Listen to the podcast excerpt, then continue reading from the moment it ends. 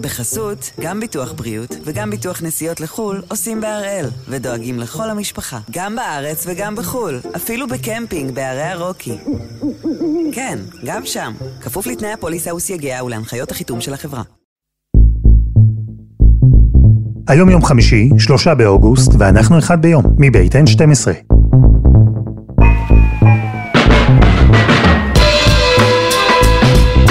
אני אלעד שמחה יופי, אנחנו כאן כדי להבין טוב יותר מה קורה סביבנו, סיפור אחד ביום, בכל יום.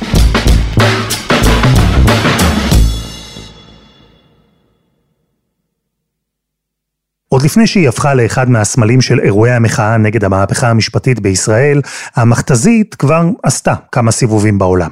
בערך. ההיסטוריונים אומרים שעוד במאה ה-18 התחילו להשתמש בתותחי מים כדי לכבות שרפות.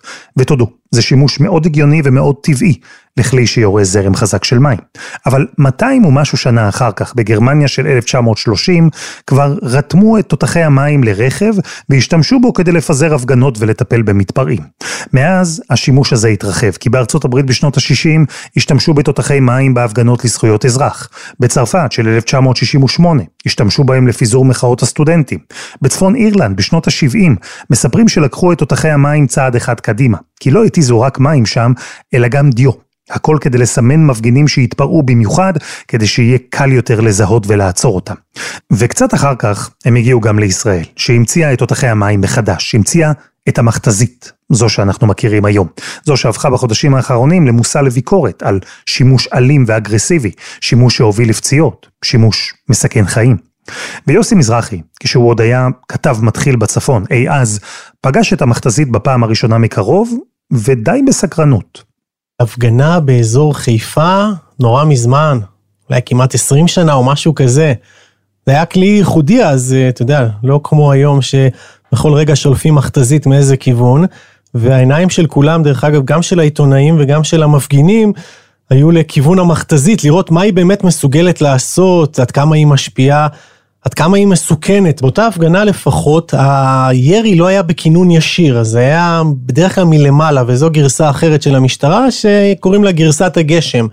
משפריצים מלמעלה על כולם, המטרה היא להרטיב, להרגיע קודם כל את האנשים, את הזעם, את הכעס, וגם לגרום לאנשים רטובים אה, לזוז קצת אחורה, להתנגד פחות ולנסות לקרר אה, ולהרטיב את ההפגנה. ושם זה די עבד, זה הוריד את רף הלהבות מלכתחילה. אבל זה היה שימוש אז, השימוש שאנחנו רואים היום זה משהו אחר לגמרי. אז הפעם אנחנו עם הסיפור של מכונית ההתזה, המכתזית.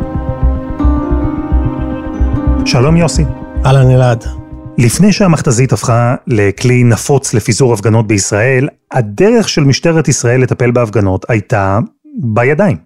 בדיוק, מה שקרה למעשה בישראל משנות ה-60 וה-70 הדרך לפנות הפגנות הייתה בכוח, הרבה כוח, בכוח הזרוע, שוטרים צריכים לתפוס אנשים ולמשוך אותם בכוח, ולפעמים זה הופך להיות אה, אירוע מאוד אלים, ואם צריך אז מביאים גם עלות וקסדות, והם באים מוכנים לקרב, ולא היה את כל האמצעים שאנחנו מכירים היום, לא את הגז מדמיע ולא את הירי של כדורי גומי, ואז אמרו בשלב הראשון, בואו נמצא כלי אחר, אנחנו נהיה ממוגנים, השוטרים בתוך המכתזית, מי שמפעיל אותו, עוד כמה שוטרים ישמרו מהצד, ומרחוק, מטווח של עשרות מטרים, נוכל לפזר את ההפגנה בצורה רכה יחסית, בלי לגרום לשוטרים להתעמת ולהיפצע, בלי לגרום נזק למפגינים. זהו, אבל היו תותחי מים, היו סוג של מכתזיות כאלה שכבר השתמשו בהם בעולם. הרעיון וגם הביצוע היו קיימים. הייתה איזו גרסה ישנה, לא בדיוק, לא המכתס שאנחנו מכירים היום, אלא משהו מאוד שונה, ישן, שבעיקר עבד כמו צינור, השפריץ על אנשים כללי, לא מדויק, לא חד, לא בעוצמה אה, גדולה, משהו מאוד בסיסי. והמשטרה ראתה את זה במקומות שונים בעולם, אבל בצורה מאוד ישנה, פרימיטיבית, עם אה, תותחים שמזיזים ממש ביד, מזיזים ימינה ושמאלה, למעלה, למטה, ואז אתה לא יודע בדיוק במי אתה פוגע, איך ולמה, או... מאיזה מרחק, ואז היא פנתה לחברה שנקראה אז נגררי בית אלפא. נגררי בית אלפא היא חברה שפעלה מתוך קיבוץ בית אלפא, אז תספר לי למה המשטרה פנתה דווקא לקיבוץ הזה, שיפתח עבורה את המכתזית? קיבוץ בית אלפא זה קיבוץ לא רחוק מבית שאן, מה שאומר חם מאוד זה קודם כל.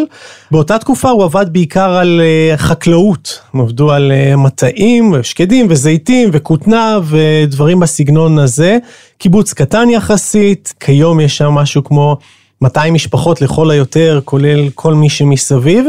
ואז לקיבוץ הייתה חברה שנקראה נגררי בית אלפא. הנגררים עשו באמת נגררים למכוניות, עשו עוקבים לצבא שממלאים בתוכם מים ואפשר להסיע אותם. אה, עסקו קצת במיגון של אה, כלי רכב צבאיים וגם יצירת כבאיות מהדגם הישן. והמשטרה פנתה אליהם בגלל היכולת הזו ואמרו ניקח את היכולת הזאת, נשכלל אותה וניצור לנו את המכתזית העברית הראשונה.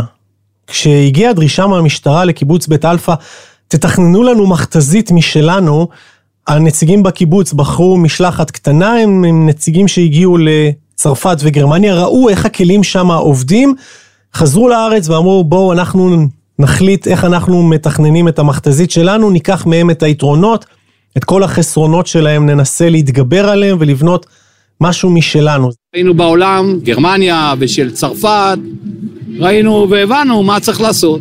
אז העתקת מהם תכלס. לא העתקתי, להפך, הם העתיקו ממני. אני את כל מה שהיה לא טוב אצלם זרקתי. ראינו בגרמניה זה היה, עבדו ביד, סובבו את התותח ביד, למעלה למטה. זה היה המקור, ומאז גם אה, יש גרסאות חדשות לאורך השנים. אבל מה הבשורה, מה הפטנט שהמציא קיבוץ בית אלפא שלא היה במקומות אחרים?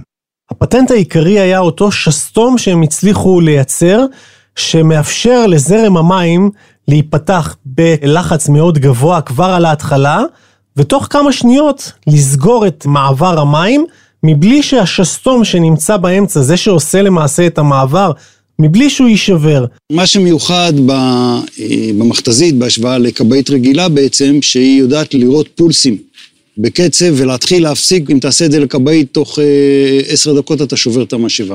וזה היה הפטנט הגדול, כי בסוף כמות המים שיש בתוכה היא מוגבלת.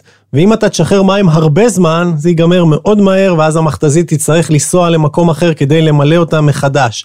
הרעיון לתת פולסים קטנים לאזורים ספציפיים של מפגינים, ולסגור את השסתום כמה שיותר מהר. עם שליטה מדויקת יותר, עם פולסים מהירים ומדויקים יותר, המכתזית העברית הראשונה יצאה לדרך. ואחרי כמה אימונים על יבש, ב-1987 הגיעה הפעם הראשונה על רטוב. באיזה נסיבות זה קרה? ההפגנות של חרדים בירושלים אה, סביב בתי הקולנוע שנפתחו אז בשבת, חלק ממלחמות השבת, ושם זו הייתה הפעם הראשונה להבנתי שחרדים פגשו מולם את הכלי המאיים שהמשטרה הביאה איתה, והם לא היו מוכנים לזה, זה היה שונה. תזכור גם אוכלוסייה חרדית, באותה תקופה גם לובשת הרבה דברים כבדים, וכשהדברים האלה נרטבים, אתה הופך להיות אדם כבד מאוד, אדם שלא בורח ולא רץ ולא יכול לפעול יותר מדי פיזית כנגד השוטרים, ושם זה השפיע. מה היו ההנחיות אז? איך נראה השימוש במכתזית בהפגנות ההן? פשוט מאוד, כיוונו את זה למרכז הקהל, שחררו לחץ של מים לכיוון המרכזי, שם נמצאו רוב האנשים, ופשוט מאוד בשלב ההוא קיוו שהרטיבות, הגשם, יבריחו את האנשים החוצה, אבל זה היה הצד החוקי. היה גם צדדים אחרים קצת פחות חוקיים, כשאתה רואה תמונות כבר מאז, לא רק מעכשיו, של השפרצה או התזה, הם קוראים לזה, בכינון ישיר לעבר מפגינים. אז למשטרה היה סוג של תירוץ, אתה יודע, זה הפעלות ראשונות, אנחנו עשינו קורסים בקיבוץ, ראינו מה אפשר לעשות, מה אי אפשר לעשות. העבודה הייתה בסגנון של ניסוי וטהייה, וכל פעם לשפר את הדרך שבה מפעילים את התותח של המכתזית. הראשונים שחטפו, כן, לא ממש היו חלק מהנהלים, אלא הכל פשוט ליד, והם חטפו הרבה יותר חזק. אוקיי, okay, אבל בתירוץ הזה של אה, אנחנו עוד לומדים את הכלי החדש הזה, אפשר הרי להשתמש עד גבול מסוים. מתי אפשר לומר שכבר יצרו ספר הוראות או סוג של playbook אה, לאיך צריך להשתמש במכתזית כדי לפזר הפגנה עם מינימום נזק? ה playbook היה כבר מההתחלה, אבל הוא כן משתנה לאורך השנים, כי המכתזית גם משתנה וגם היכולות שלה משתנות, אז אתה משתנה בהתאם, אתה יודע, הלחצים עולים, תלוי בכמה בר, מידת uh, הלחץ שהצינור מייצר, ואתה מוגבל לזה. אם נדבר על היום, הנהלים של המשטרה הם מאוד ברורים. הפעלת המכתזית תהיה או לגשם מלמעלה, מעל האנשים, אם זה לטווח של 20 מטרים ואילך, אפשר גם לכוון לאנשים למרכז מסה ולחלק התחתון. הלחץ מוגבל, לדעתי זה בין 5 ל-12 בר לכל היותר. וגם אז יש הגבלות, לא לעבר קיר מפגע, לא למחוץ אנשים. אה, בכל מקום שזה עלול לגרום לסכנת חיים, כמו בן אדם עומד על חומה שמאחוריו תהום, אתה לא אמור לירות לשם. יש הגדרות שמפעילי המכתז, שהם חלק מצוות היס"מ שמפעיל את ההתנהלות בהפגנות, כדי להיות מפעיל של מכתזית צריך לעבור קורס, לקבל הסמכה, לדעת בדיוק מה מותר, מה אסור. להתנסות, ב... אז היה בקיבוץ בית אלפא, היום יש באזורים נוספים של המשטרה, שם הם מתאמנים על איך לפזר הפגנה, על התו"ל, תורת הלחימה המיוחדת, איך לעבוד ביחד עם השוטרים שמסביב, להסתכל, לשים לב, לקבל הוראות ממפקד הכלי, ושם לא אמורה להיות טעות. הם יודעים בדיוק מה הם עושים, סביבה סטרילית, הם מכוונים, הם לוחצים, הכל באיטיות, כך שאם הם מתנהלים לא לפי הנהלים שם, זה אומר שמישהו עשה משהו כנראה בזדון. אז בישראל הבינו את הפוטנציאל של המכתזית, את היכולת שלה לפזר הפגנות בדיוק, ואם משתמשים בה נכון, אז גם תוך הפעלת כוח מתון יחסית, בטח לא קטלני. לא רק אנחנו בישראל ראינו את היתרונות, מה שנקרא, מנהיגים מכל העולם התקשרו. בוודאי, זה הפך להיות להיט עולמי. בואו נדבר על התקופה שבה אירועי מחאה בעולם אה, מתחילים אה, לצוף, מכיכר טיאננמן ועד אה, פינושה בצ'ילה. הקיבוץ הופך להיות מאוד פופולרי אצל מדינות רבות, 45 מדינות בסך הכל קנו את המכתזיות השונות מקיבוץ בית אלפא, וזה הרבה מאוד, הכל נעשה כמובן באישור של משרד הביטחון לפני הייצוא. אבל הבעיה העיקרית של הקיבוץ, של השמוץ, של השומר הצעיר, שחלק מהמדינות שהזמינו ובאו לקנות את המכתזית, גם שלחו נציגים לבדוק אותה, הן מדינות של דיקטטורים. מדינות שמפנות בכוח, מדינות של רוצחים, אה, פינושה, נתנו דוגמה, הוא אחד מהם, אדם שאחראי ל-3,200 אזרחים שנרצחו אצלו במדינה במהלך תקופתו במסגרת ניסוי לדכא את המהומות. השאלה שעלתה בתוך המשק, האם ראוי לשתף פעולה אפילו בצורה עקיפה עם אותם משטרים אלימים ולספק להם מכתזית, כי אנחנו מספקים עם נהלי הפעלה משלנו, נהלי בטיחות, ולך תדע איך זה דיקטטור, איך הוא ישתמש במכתזית. מעניין, מה החליטו שם בסוף? אם מכרו בסוף, סימן שההחלטה הייתה ללכת בעד הכסף וקצת פחות בעד האידיאולוגיה של השומר הצעיר. מה ההצדקה של מכתזית? ההצדקה של מכתזית, כי מה הפתרון בלי? לבוא עם סוסים ולדרוס אנשים, לבוא עם מעלות ולתת מכות. באו אלינו בטענות, אמרנו, זה במקום שהם יורו בקלשניקובים על האנשים, אז הם יורים מים. הרעיון היה, או הצידוק המוסרי היה, תשמע, במשטרים האלה בדרום אפריקה ובדרום אמריקה, או חלק מהמקומות שמכרנו אליהם את המכתזית, הדרך האלטרנטיבית לפנות את ההפגנות זה עם קלצ'ניקוב וירי לקהל, עם מכות, בכוח אדיר ואלים, כי אנחנו יודעים שזה משטרים של רוצחים באמת, אז במקום זה הם אה, ישפריצו מים מבית אלפא, וזה היה הצידוק של הקיבוץ למכירה. לא רק בצ'ילה של פינושה. במהלך השנים היו עוד טענות שמכתזיות מבית אלפא הגיעו לכל מיני מקומות בעולם. דרום קוריאה למשל. או דרום אפריקה בימי האפרטהייד, למרות שבקיבוץ הכחישו, אמרו שהם מכרו לדרום אפריקנים רק תותחי מים, לא את המכתזיות עצמן. ובכלל, היו עשרות מדינות שרכשו מכתזיות תוצרת כחול לבן. ובכל הזמן הזה התנהל גם ויכוח על הנזק הפוטנציאלי שלהן, כי היו פצועים בהפגנות. בדרום קוריאה מפגין נהרג. בבריטניה היה ניסיון לרכוש מכתזיות נגד חוליגנים ומתפרעים, אבל השרה לביטחון פנים אז, תרזה מיי, סירבה בתוקף. היא אמרה שהיא בחיים לא תאשר שימוש בכלי כזה על ידי המשטרה, כלי שהיא הגדירה, צבאי. כלי שהיא טענה שיפגע בלגיטימיות של המשטרה בעיני הציבור. אבל אצלנו בישראל, יוסי, המשיכו להשתמש במכתזיות לפיזור הפגנות, וגם אצלנו זה לא תמיד קרה לפי ההנחיות. יש לנו מקרים לאורך השנים, דרך אגב, דגש על ה... הציבור החרדי שסבל לא פעם משימוש נרחב וחסר צורך במכתזית. באחד המקרים שהיה בירושלים לפני קצת יותר משנה, מכתזית מגיעה להפגנה וכבר בדרך, זאת אומרת, נהג המכתזית, המפעיל, פשוט מכוון את הצינור שלו לעבר זוג חרדים שישב בתחנת אוטובוס סמוכה ולא קשור לכלום, משפריץ עליהם, פוגע בהם באופן ישיר, נגרם להם נזק אה, רפואי. בהמשך זה עלה למשטרה 50 אלף שקלים במסגרת תביעה שהוגשה, וגם אותו מפעיל מכתז שהוגשה נגדו תלונת מח"ש ובדיקות פנים משטרתיות, הוא הודח מתפקידו, וזה להבנתי המקרה הראשון והיחיד של מפעיל מכתז ששילם מחיר. רק היום אולי בעקבות uh, המחאה נגד המהפכה המשפטית והשימוש של המשטרה במכתזית, אנחנו חוזרים קצת אחורה לאירועים נקודתיים, ואז אתה רואה שהמשטרה התרשלה לא רק עכשיו, אלא כבר הרבה שנים אחורה, אבל כשזה נגד קבוצה של עשרות חרדים בשכונה צדדית בבית שמש, אז לא כולם שמים לב. חסות אחת וממש מיד חוזרים.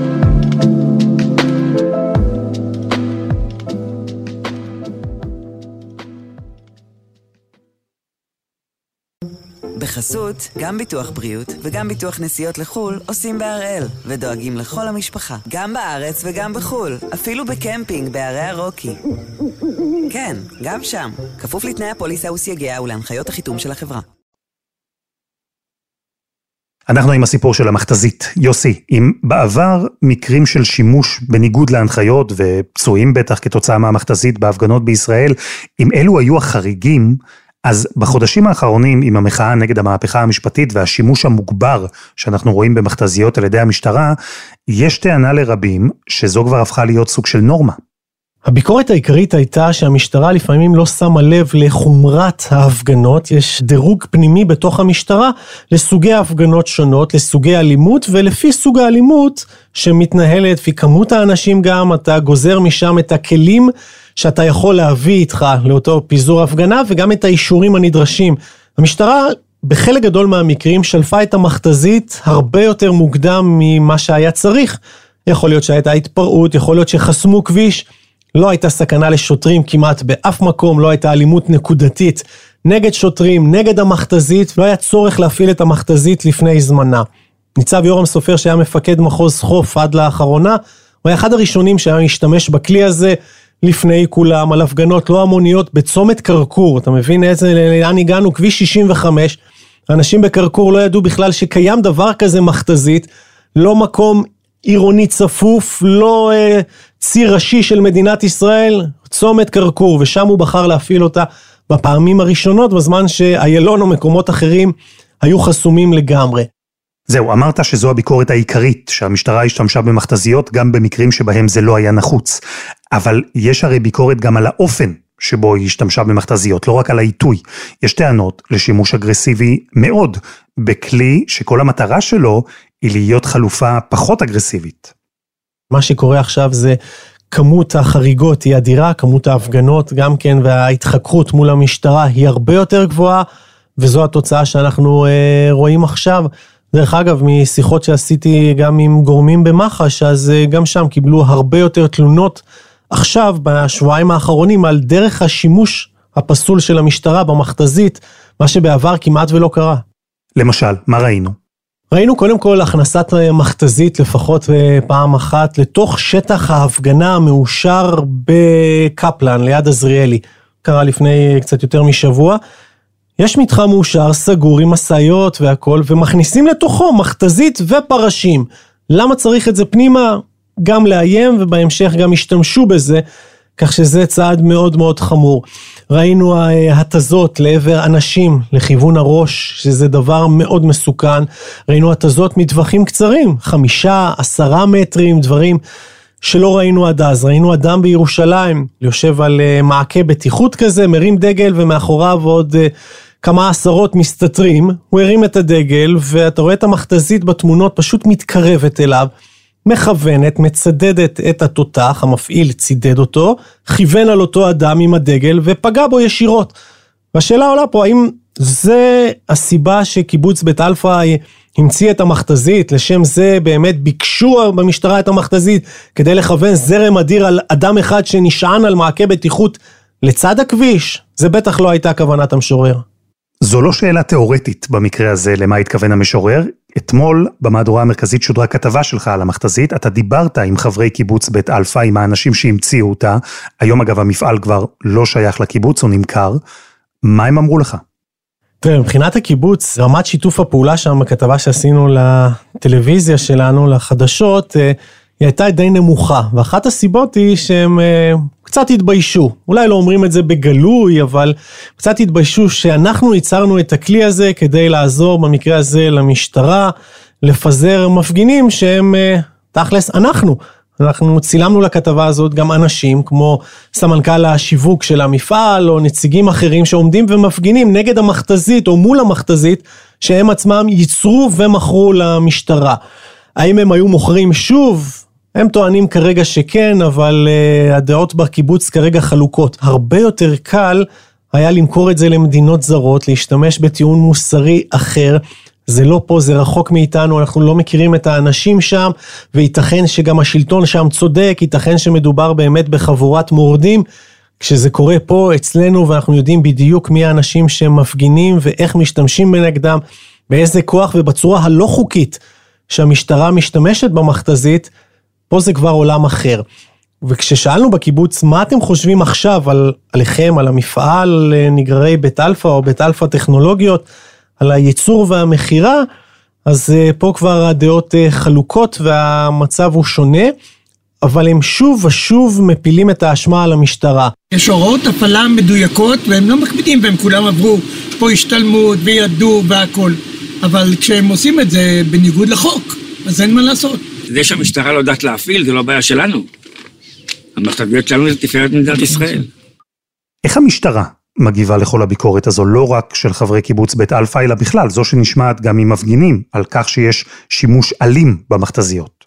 באופן כללי התגובה היא גמגום, אין להם דרך אה, להתמודד עם זה. הבעיה הגדולה של המשטרה עכשיו בעידן הזה בכלל, שהכל מצולם כל הזמן. אי אפשר להסתיר, אי אפשר להעלים דברים, ורואים בדיוק מה הם עושים, כיצד, באיזו דרך ומה התוצאה. המשטרה מנסה להעביר מסר כזה שבתוך שלל האירועים שידענו בחצי שנה האחרונה, יש פספוסים, יש טעויות, יש כוח אדם שלפעמים אה, פחות ערני, פחות חד, וזה מה שגורם לאותם אה, מקרים. הם לא מודים באופן ישיר שעוברים על הנהלים, הם חוששים, אתה יודע, מתלונות במח"ש, מתביעות נזיקין עתידיות שיגיעו ויגיעו עוד הרבה. והם חושבים על זה, כל מה שהם יגידו עכשיו שיאשר את התביעות, יעלה להם ביוקר בהמשך. אז במשטרה בהתחלה לא רצו לשתף פעולה עם אותה כתבה, אמרו שמעדיפים שלא. כעבור כמה ימים שהם הבינו שהשידור קרוב ואנחנו הולכים עם הכתבה הזאת בכל זאת אה, הלאה, אז הם ערכו אה, כנס בבית דגן והזמינו את כל הכתבים מכל הערוצים כדי לראות איך פועלת מכתזית. הביאו אה, קצין בכיר בדרגת ניצב משנה שיסביר קצת על נהלי ההפעלה. מטרה של הכלי הזה זה לא נגד בן אדם אחד, אלא זה להתיז על קבוצת אנשים שמפירים את הסדר, והוא מכוון לכיוון הרגליים ולכיוון מרכז מסה. כשהכתב שלנו בראנו טגניה הראה לאותו קצין סרטון עם uh, כמה אירועים חריגים מאוד של ירי ישיר על מפגינים, קצין המשטרה נורא נחמד, אבל הוא בעיקר גמגם. אנחנו מתריעים קודם כל לפני שהמכתז מגיע. מי שלא רוצה להיפגע, והתמונות שאתה מראה לי, אז uh, הוא יכל שש-שבע דקות לפני להחליט שהוא לא נשאר שם. התזה בכינון ישיר, אנחנו בעצם לא... זה תקלה מבצעית. אנחנו לא עובדים, אין שום תקלה מבצעית. תשובה ישירה לחריגה מהנהלים אין למשטרה. ואתה דיברת גם עם האנשים שמפעילים את המכתזיות במשטרה, עם היס"מניקים. כן, דיברנו עם אה, מפקד יס"מ, ירון קלדס שמו, אה, סגן ניצב לשעבר שפרש ממרחב אה, יפתח, הוא היה סגן מפקד המרחב בתפקיד האחרון, והוא מספר איך זה נראה מהצד שלהם, של הפעלת המכתזית, והוא מתאר גם חריגות שנובעות בין היתר מעייפות. משעות ארוכות של עבודה, מדילוג בין מחוז אחד למחוז אחר, וכשעובדים יותר, בסוף זה אנשים, ואנשים טועים, והוא מסביר את זה כטעות אנוש. ועדיין, גם כשאתה שומע קצין בכיר לשעבר, שזה מה שהוא עשה בין היתר, הפעיל צוותי יס"מ ומכתזית, רואה אירועים מסוימים בסרטונים שאנחנו מראים לו, ואומר בפירוש, זה נורא, ככה זה לא אמור להיראות. זה, זה, זה נורא מאוד. אותו, אותו אה, בחור שנפצע בעין, חמור, נורא, אסור שיקרה. ויש מי שיטפל בזה, יש מי שיבדוק את זה. אבל לא לקחת מזה ולהקיש רוחבית על כל השוטרים ועל כל הפעלת המכתז.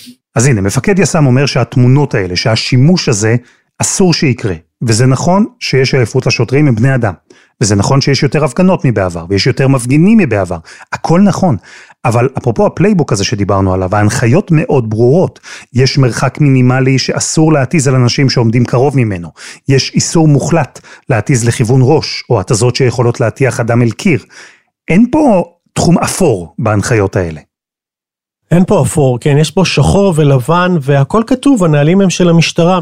והמשטרה פשוט מצפצפת על הנהלים של עצמה.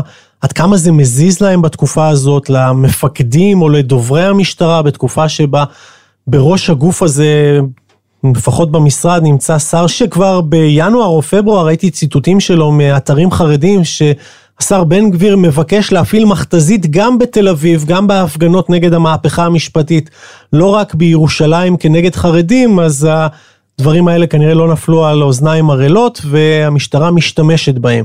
והחומרה כאן, שיכול להיות מצב שבהפגנה יס"מניק אחד או שוטר אחר זז בצורה לא נכונה, נותן מרפק למישהו מאחוריו בלי לשים לב, דברים קורים בלהט הרגע תוך כדי תנועה. לאיש שבתוך המכתזית, למפעיל ולמפקד שלידו, זה לא אמור לקרות בכלל, מכיוון שהם פועלים בצורה הרבה יותר סטרילית, רגועה, הם בפנים, הם מוגנים מכל הצדדים, יש גם רשתות מסביב למכתזית. והם יודעים בדיוק מתי ללחוץ ומתי לא ללחוץ, לאיזה כיוון ובאיזו עוצמה. שם לא אמורות להיות טעויות. יוסי מזרחי, תודה. תודה אלעד. וזה היה אחד ביום של N12. אנחנו מחכים לכם בקבוצה שלנו בפייסבוק. חפשו אחד ביום, הפודקאסט היומי. העורך שלנו הוא רום אטיק, תחקיר והפקה, דני נודלמן, רוני ארניב, שירה הראל ועדי חצרוני. על הסאונד מור הרטוב, יאיר בשן יצר את מוזיקת הפתיחה שלנו. אני אלעד שמחיוף, אנחנו נהיה כאן גם בשבוע הבא.